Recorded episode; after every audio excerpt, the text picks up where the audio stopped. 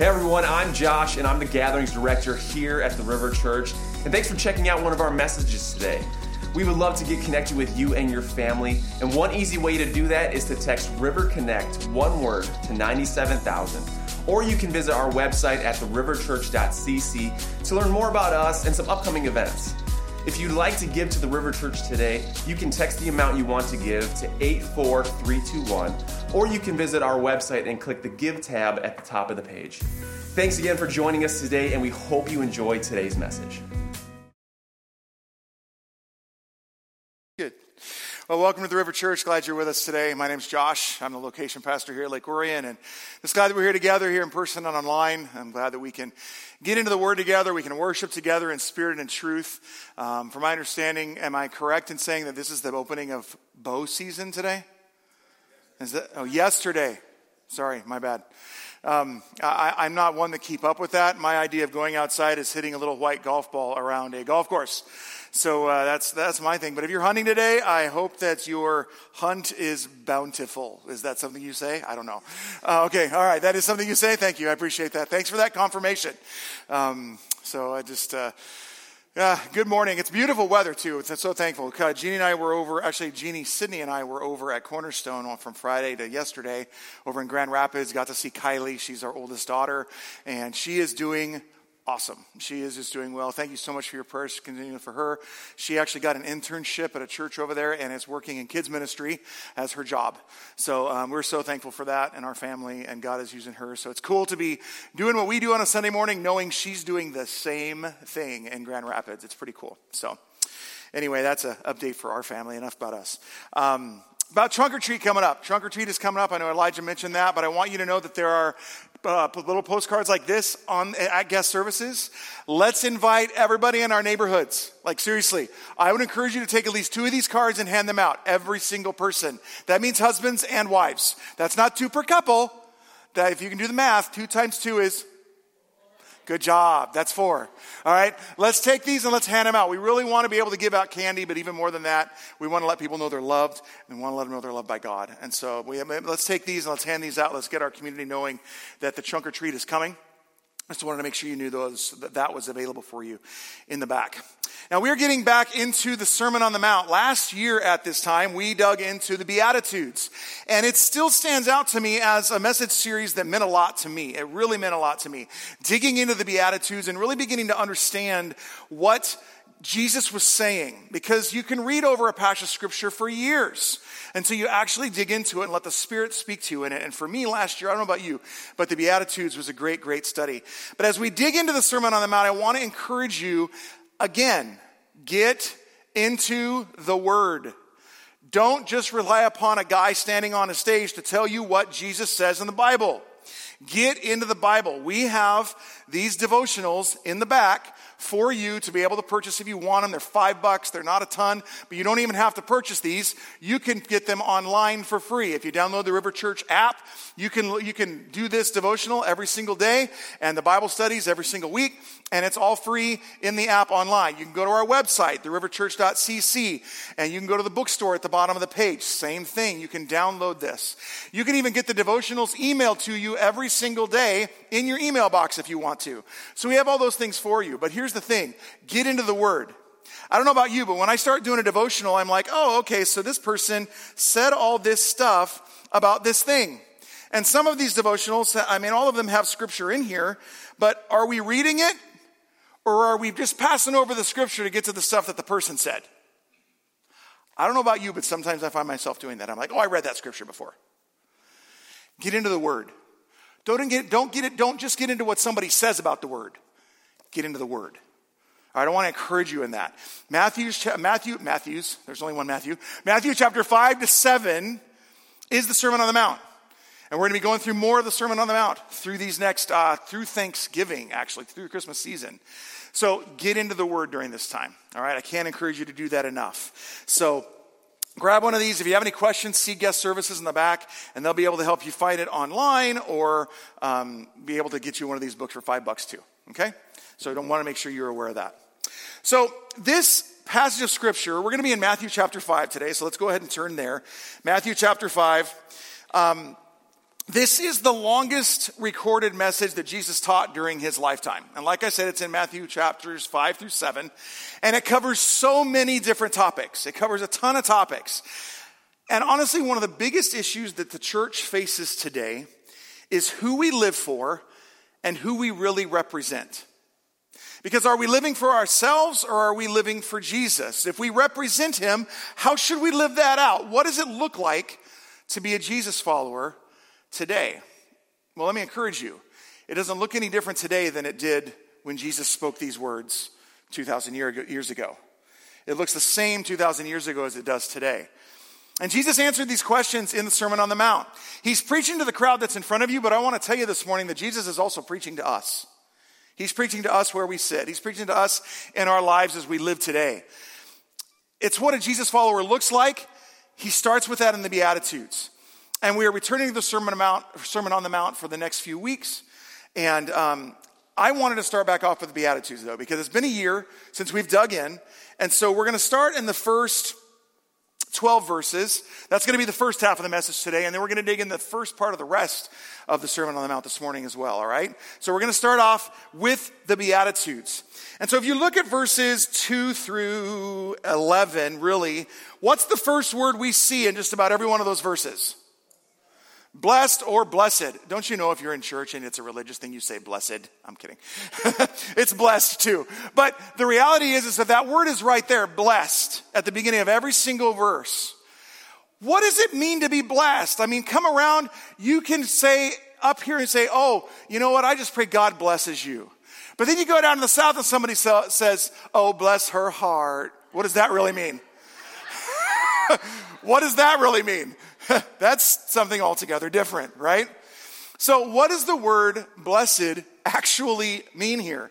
We talked about this last fall, but again, I think it's important that we start here because everything Jesus is about to say comes from what he said at the beginning of this message. All right? Again, let me go back to Bible Study 101. We are starting a second series on the Sermon on the Mount, right?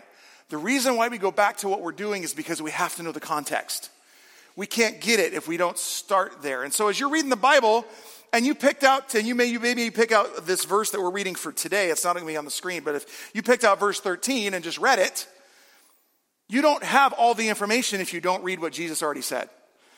So again, back to when you're looking at God's word, we have to know the context. It'd be like coming halfway through the message that I'm speaking, and I say something, and you take it totally out of context, and you can make it mean whatever you want. We have to know what Jesus said here. All right, so that's why we're digging in this morning. So when we think of the word blessed or blessed, we think of good things typically because we don't live in the South. All right? Um, we think that God has given us something we want. Oftentimes, I feel so blessed, you know? And when we think that, it's about what God has given us, right? It's not necessarily about a state of being. And that's not a bad definition, but it's not all that's true of the word blessed. And the word here can actually be translated as happy. Happy are the poor in spirit. Happy are those who mourn. That's also a, a, decent translation. But the word here has a deeper connotation of being approved. Being approved by God. So, approved is the person that is poor in spirit. Approved is the person that mourns. Being approved by God. And as we talked last fall, and I still think about it, how many days or how many ways do you look for blessing or happiness, approval, or acceptance in your life? How do you look or where do you find your blessing in life? Where does that come from? And what does the world have to say about these things? How does the world define what it is to be blessed? Usually success, money, relationships, possessions, strong career, a nice house, nice car. You know, that, I mean, that, that's typically how the world's going to define being blessed. But the first thing Jesus is telling us is that where you think you obtain happiness or approval is not where you should be looking. The truth is, the real thing is not what you think it is because it's not lasting. The blessings of the world don't last. It's found somewhere totally different. And that's where the Beatitudes come in and how to live our lives for God. This is like a Jesus telling us this is what a follower of mine should look like. And this is how you find approval. This is where you find blessing. And they build on each other. So let's start with the first one in verse 3. Blessed are the poor in spirit, for theirs is the kingdom of heaven. Again, poor in spirit. When do we realize that somebody that's poor is blessed? Seems like nobody that's poor is going to be happy.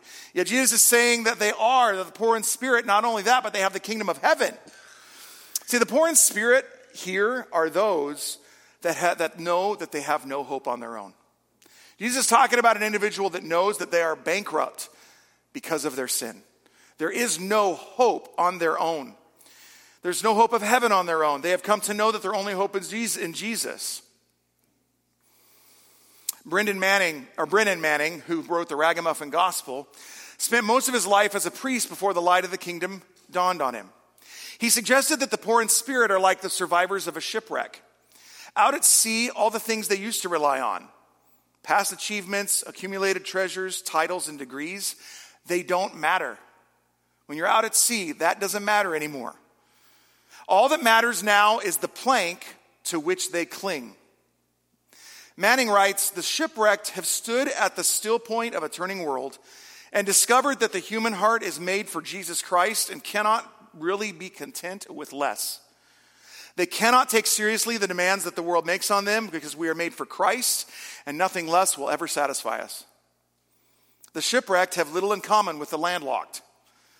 The landlocked have their own security system, a home base, credentials and credit cards, storehouses and barns, and their self interest and investments intact. They never find themselves because they never really feel themselves lost. The shipwrecked, on the contrary, reach out for the passing plank with the desperation of the drowning. Adrift on an angry sea in a state of utter helplessness and vulnerability, the shipwrecked never asked what they could do to merit the plank and inherit the kingdom of dry land. They knew that there was absolutely nothing that any of them could do. See, those that are poor in spirit are those that cling to Jesus because that he, they know that He alone is the way, He alone is the truth, He alone is the life, and He alone is our hope. And yet, how many of us cling to so many other things in life? And we're not clinging to Jesus like a person who's shipwrecked. That's what the poor in spirit is about. That's why the blessed are the poor in spirit, because they know they have no hope apart from Jesus. They know they've been shipwrecked. And then it takes us to the next one in verse 4 Blessed are those who mourn, for they will be comforted. See, the poor in spirit because of who they are and what they have, when they realize that they don't have anything and they realize what they've done in their sin, they will mourn over that sin. He's saying that in the same vein, they know they have no hope in them themselves, and they also know they bring nothing to the table, and so they mourn over the sins they've committed. They commit, they mourn over their sin. They mourn over others' sin.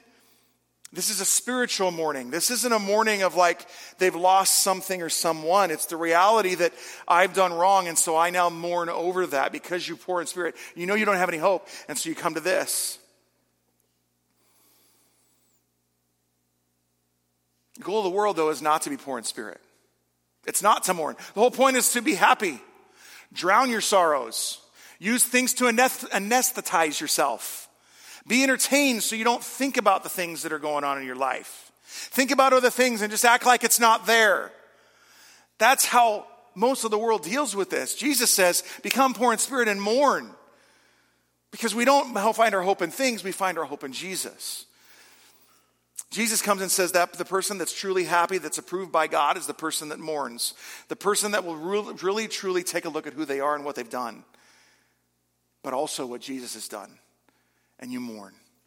And when you mourn that way, Jesus says you'll be comforted because you're loved and because you found your hope in Him. And that leads us to verse 5. Blessed are the meek, for they will inherit the earth. Meekness is not weakness, it's fully compatible with strength, even great strength. The person that's poor in spirit understands that apart from God, they have no hope, that they are given the kingdom of heaven. That person, they understand how deep they've sinned, they mourn over it.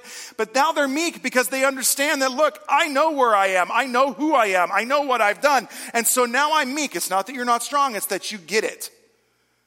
Who am I now? Who am I to put myself out there and act like I'm something big?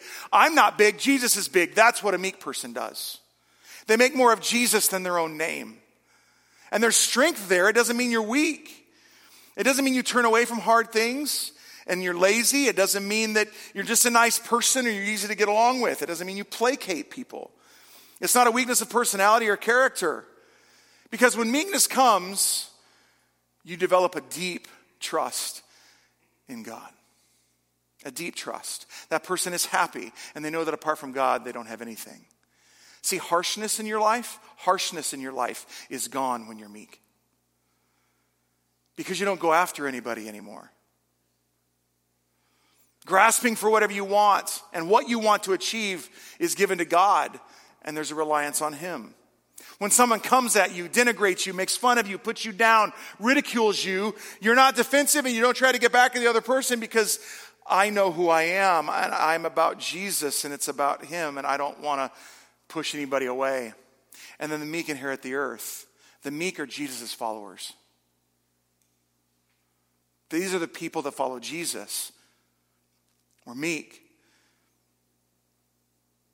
Then the person that's meek, well, that's next. Verse 6 Blessed are those who hunger and thirst for righteousness, for they shall be satisfied. This hunger and thirst is a deep longing. I'm not sure how many of us have ever been really, really, really, really really, really hungry or thirsty, right? When I was a youth pastor many moons ago, we used to do this thing called the 30 hour famine. And we literally wouldn't eat for 30 hours to identify with the kids that we were raising money for that lived in hunger and poverty all the time. And so we'd, we'd have the students stop eating, and all the adults would stop eating at noon on Friday, and we didn't eat again until 6 p.m. on Saturday. All we had was water and we would do stuff. We would go service projects and we would we slept up on the hill acting like we were homeless people. We slept in boxes. And we tried to figure out what it felt like to be able to, I mean, as best we could. Um, one year we went and cleaned up a crack house in Detroit while we're not eating. Let me tell you, when you're not eating for a while, it gets pretty intense. And we always broke our fast at 6 p.m. with a bunch of soup. That was the best soup we ever had. It may not have been, but it sure tasted that way that night. When you hunger and thirst for something, you long for it. The righteousness of God. You long, hunger, and thirst for righteousness. Because you're meek, you already know who you are. You know who Jesus is. And you want him more than anything. Because the righteousness that's given to us by God is the only righteousness that matters. We have no righteousness in ourselves. We've realized that because we're poor in spirit. We've mourned over it. We're meek, right? And now we're coming to desiring the righteousness from God. And you know what, this, what does the verse say? What's the promise? When we hunger and thirst after God's righteousness, what happens? We're satisfied. Man, how often, uh, ask yourself that question. How often are you satisfied? That's a hard question because I'm not often. I always want more of whatever it is. Good, bad, otherwise. It's like we always want more. We're not satisfied. But here it says when we hunger after the, third, uh, the righteousness of God, we're going to be satisfied in that. The more you put God's will before you own, the more before your own, the more fulfilled you will become. It's a weird thing, but it's true. And then once you hunger and thirst for righteousness, guess what happens in your life? Number seven, or verse seven, blessed are the merciful, for they shall receive mercy. Why is mercy so hard to give to other people? Why is mercy so hard to give to other people when we so desperately want it ourselves? We so desperately need mercy. And, and what is mercy? We often describe it in relation to grace. So grace is getting what you don't deserve, and mercy is not getting what you do deserve. When people cry out for mercy, they're bragging that their punishment doesn't fall on them. But it is a little bit more. Because Jesus is talking about action here. It's not just about forgiveness, though it includes forgiveness. Because when you show grace, you're focusing on forgiving the sin. When you show mercy, you actually have pity on the person in the state of sin. You actually care about the person who's struggling in that sin. It does away with the offense and you hurt for the other person because they're separated from God. And you want to alleviate that pain and that separation. That's real mercy. Mercy isn't just forgiving someone, it's feeling sorry for them in their state and wanting to see them reconciled to God. That's difficult when somebody's hurt you deeply. But again, think of the progression. We have to go back and realize that we were poor in spirit. We have to realize that we mourn over our sin and recognize who we are. Then we're meek because it puts us in right standing before God in our heads. We're already there because of Jesus, but we now know who we are. And now we're hungering and thirsting after righteousness. And then all of a sudden, now we're a person who shows mercy. And what happens to the person that shows mercy? You're shown mercy. Think about it. If you walk around holding things over people all the time, how are you going to be treated? You're going to have things held over you all the time, aren't you? If you show mercy to everybody, what's the chances that other people are going to show you mercy as well? A lot greater. It doesn't mean that you're not going to get smacked sometimes when you show mercy to people.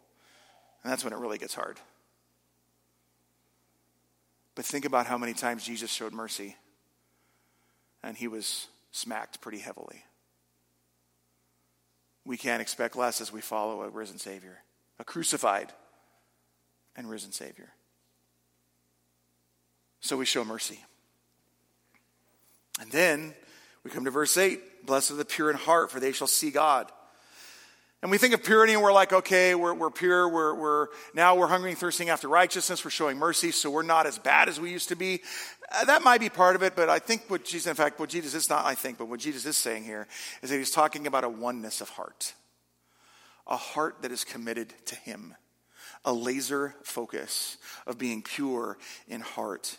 It's seeing of, eh, you get to see God now and in, and in the future. It's our hope for today and for tomorrow. There's going to be times when you were blind, and all of a sudden, you can see. It, it's an amazing thing in this adventure of following Jesus Christ. Is when you have that faith, and then all of a sudden you can see. Let me also say, just as a side note, I mentioned the word faith. I do not believe ever that it is faith over fear. I believe it's faith in the midst of fear. We are all afraid at times. And I think of thinking that we have, if we're afraid that we don't have faith, no way. It's faith in the midst of it. Why do you think Jesus said so many times, or that God said, Jesus too, don't be afraid. Angels all over the place, don't be afraid. He knew we'd be afraid. It's faith in the midst of fear. So you may be even afraid in the middle of being pure in heart and having that laser focus. But we come back, and what happens when we have that kind of, uh, that kind of focus, that kind of purity of heart? you're going to see God. But let me propose to you something that's unique about this because it's like we have, we have this saying that, man, it's just so great when God shows up. How many of you heard that? Most of us have heard that. Some of us have said it, right? Let me remind you of something God never shows up, He's always there. See, it's in the moments where we are pure at heart, it's the moments where we have that focus on God where we actually turn our eyes toward heaven. And that's when we get to see God work. He's been working, He's always working. We sing about it.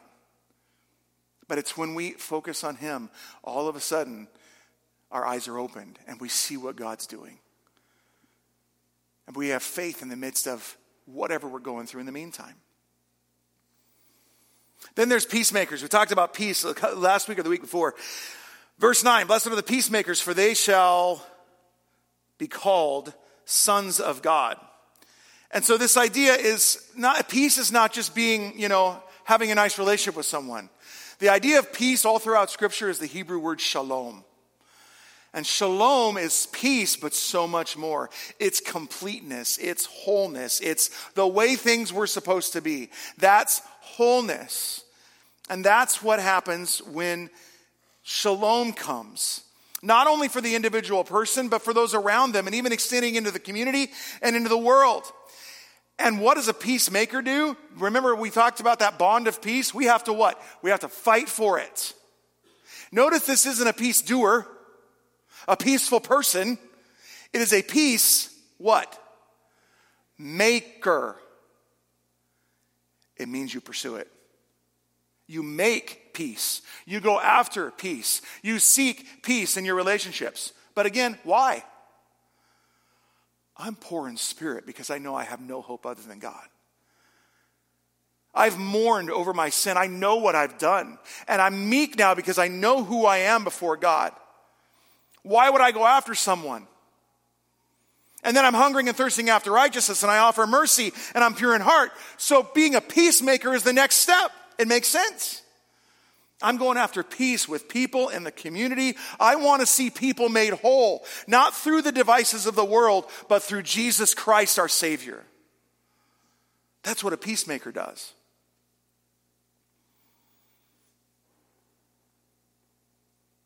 And so we go through this process and we live this way, and then Jesus has to remind us in verses 11 and, uh, sorry, 10, 11, and 12. Blessed are those who are persecuted for righteousness' sake, for theirs is the kingdom of heaven. Blessed are you when others revile you and persecute you and utter all kinds of evil against you falsely on my account.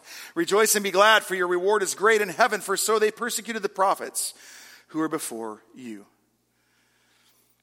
But we can read this sometimes and go, man, I feel so persecuted. There's so many times when we post something on social media and we get blasted for it. See, I'm being persecuted for Jesus' sake. Are you really? Or are you being persecuted because you were a jerk? Let's be honest. Because when we follow this progression, are we going to be a jerk if we've become poor in spirit? If we be mourned over our sin? If we are, I got to go back to the list.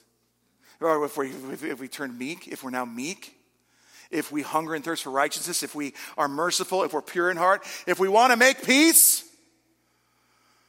How many of us in our social media posts, when we want to make a point, are trying to make peace?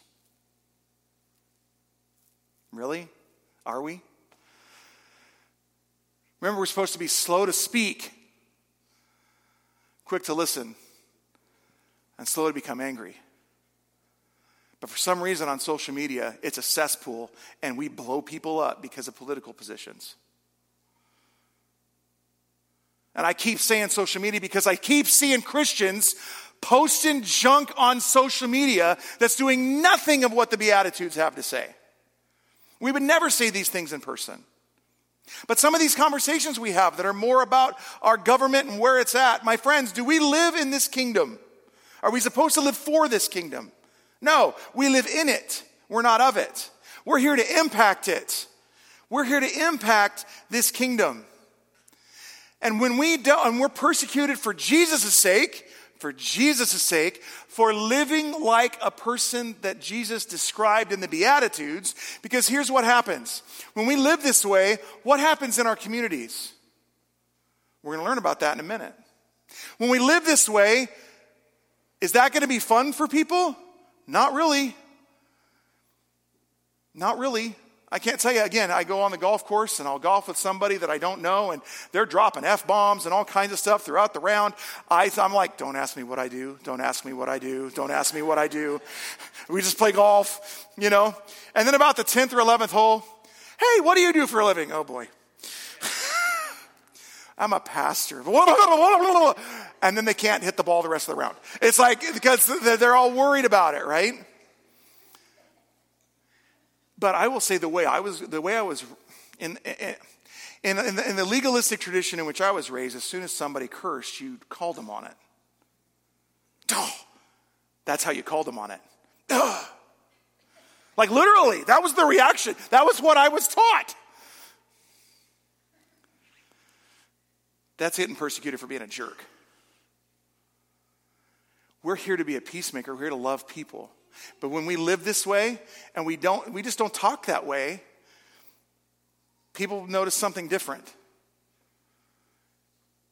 You know? I also remember working at Wells Fargo Bank when I was in college. And everybody talked about their stuff, and I, I mean, I, I let them talk, and I, and I talked about my life and whatnot, and they knew what, where I was going to school and what I wanted to do, but I didn't call people on anything. It wasn't my place. But the cool thing was, is as I just lived my life, again, not perfect. I'm not trying to say that I was awesome. I'm not the hero of the story. Jesus is. But the reality is, is sometimes at break, people would come to me and go, Man, things aren't great in my marriage. What, what do you think? I'd be able to have some questions asked from time to time. It wasn't all the time. And then every once in a while they say, He's our resident theologian. You know, I was in like 20, 19, 20 years old working at a bank, you know. But it was this back and forth that was good, it wasn't negative. And yet there's other times you're at work and maybe you're asked to do something you shouldn't do and you decide to live this way and maybe your job is in danger. That's being persecuted for Jesus' sake. Right? We do what's right because it's right, not because it always feels good. And so Jesus is telling us this is how we live. And it's the backdrop of everything else that we're about to see. And so this the, the second part of the message this morning, what we're going to land on is verse 13. You are the salt of the earth. But if salt has lost its taste, how shall its saltiness be restored? It's no longer good for anything except to be thrown out and trampled under people's feet. So, my friends, it's time to be salty. Right? But when we hear that, that's another thing. Salty? That means you're a jerk, right? you got a little attitude going on that day. Man, they're salty. But it's time to be salty in the world. Jesus says to be the salt of the earth. What is Jesus saying here? Why would Jesus bring salt into the picture of how we live for Him? The easy thing is to look at this and go, oh, well, how do I use salt? Well, it's in a shaker on my table, and I put it on food to season things. Jesus wants us to, to season others with Him, and we're called to sprinkle Jesus everywhere. And so we walk around sprinkling everywhere. No, not that. Not that way. Shaker. You, you know what I mean. A little Jesus here, a little Jesus there, and I'm living how Jesus told me to. That's being the salt of the earth, right? And if that's where we stop, sure, maybe a little bit of what it is. But that's not really where he's at. In order to understand what Jesus is saying, we have to understand the function of salt in the days Jesus lived.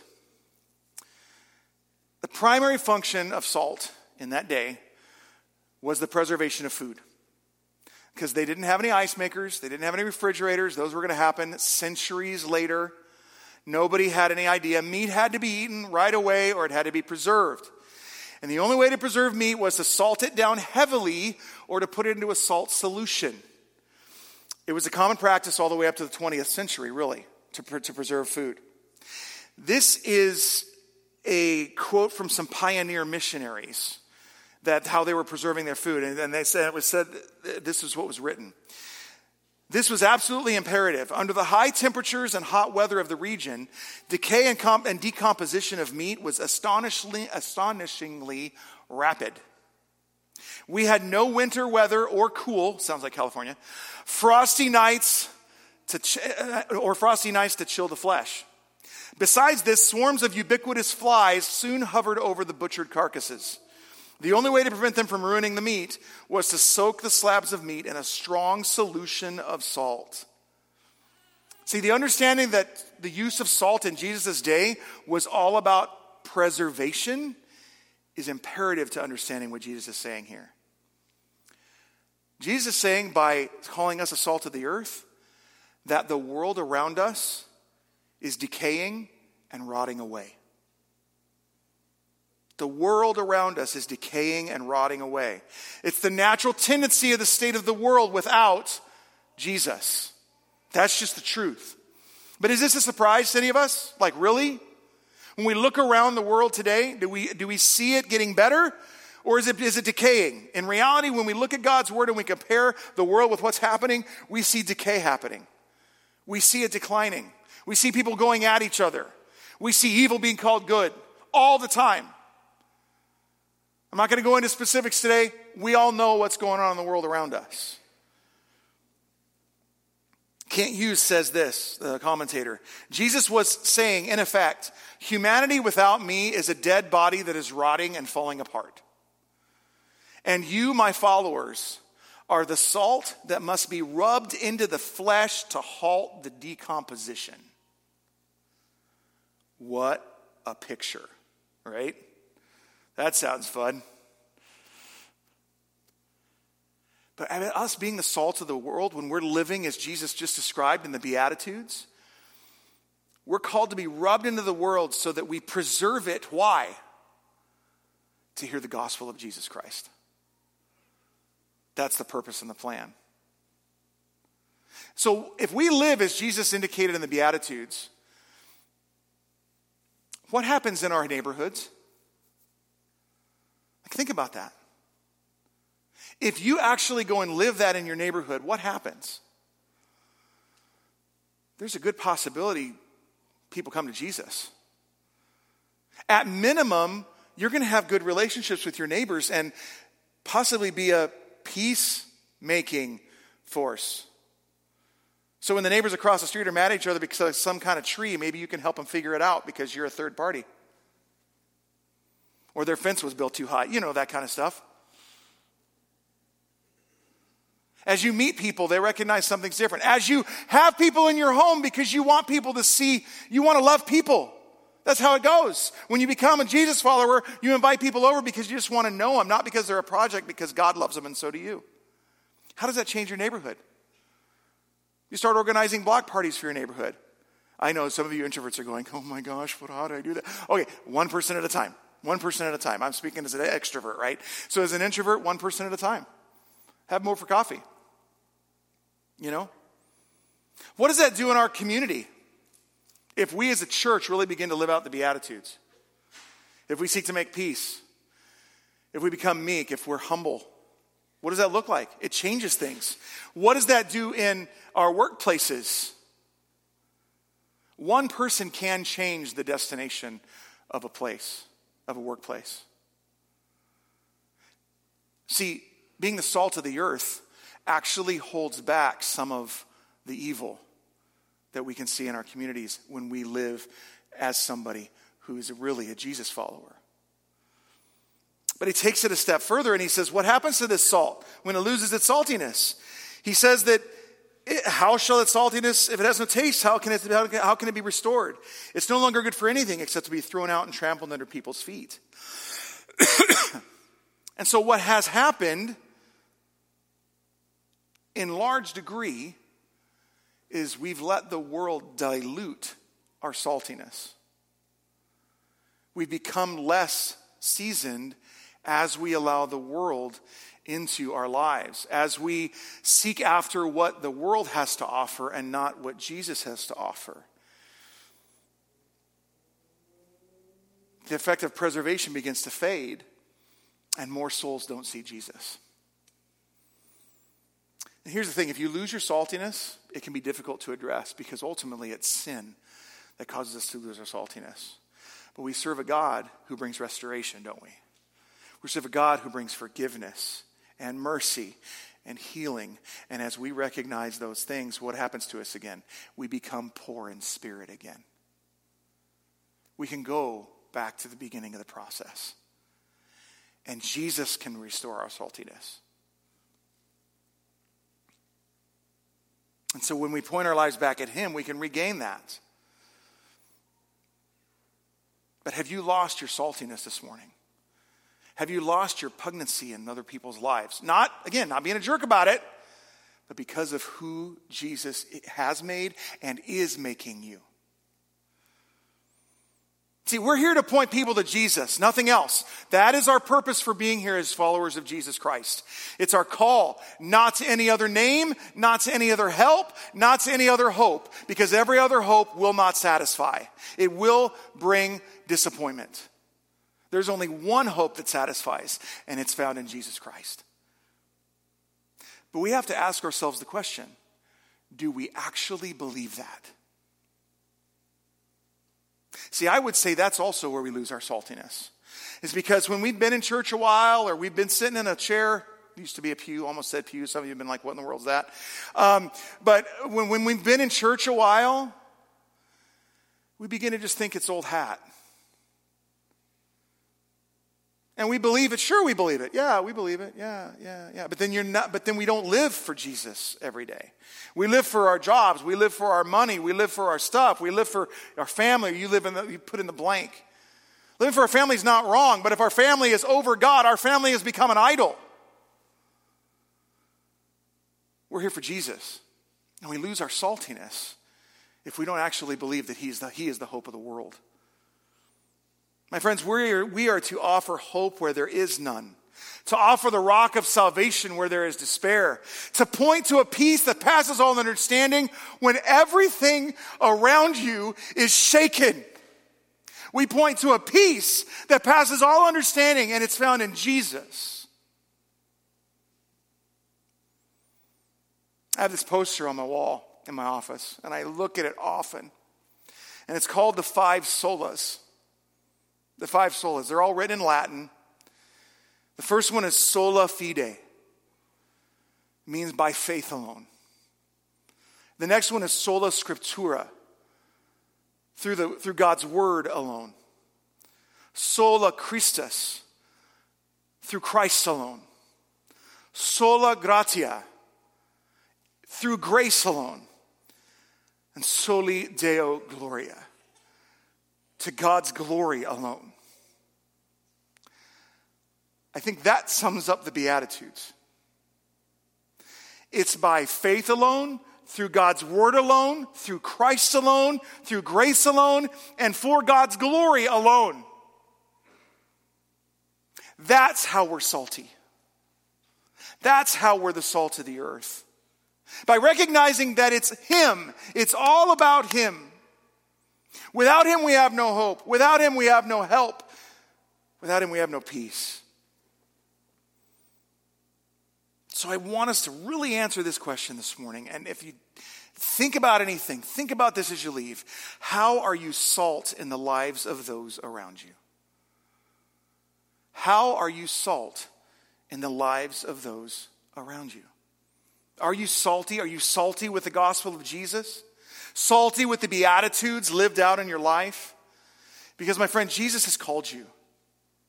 If you know him as Savior, he has called you out of the miry pit. Why do we go back to the stuff that never satisfies? And every single one of us does it. We've come to Jesus to drink from the well of living water, and then we go to this decaying carcass and keep eating at it because we think somehow Jesus has given me enough hope and I want this over. Jesus is the hope, not this stuff over here. But the cool thing about this is that he believes you can be the salt of the earth. Jesus called you the salt of the earth. He called me the salt of the earth. He believes that you can do it through him and through the Spirit of God. You have been called to do that. So, get out of the salt shaker. Get out of the salt shaker. Get rubbed into people's lives. This isn't something that's easy. It might even be hard. Think about it. If you're if uh, salt, how would salt, how, what would salt say as they're getting rubbed into this meat? Probably not the best thing in the world. And yet, God has called us to get into people's lives and to love well. To go through muck, to go through pain, to carry other people's sorrows, and to still love.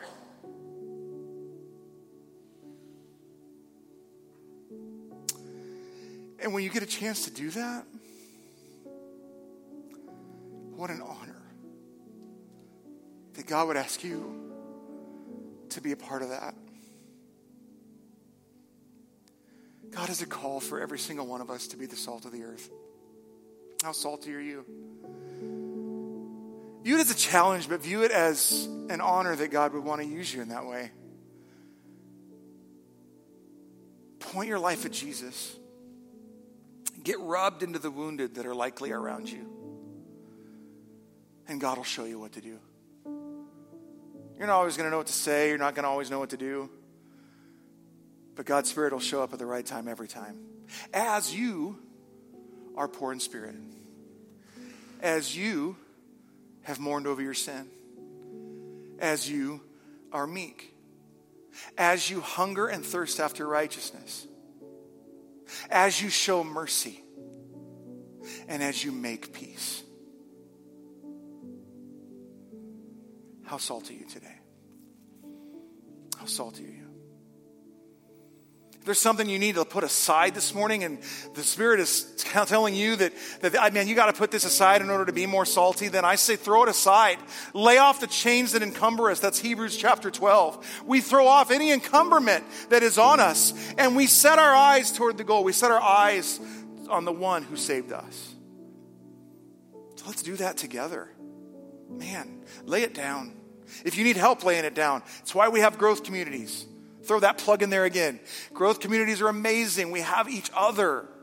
It's an amazing thing to be a part of.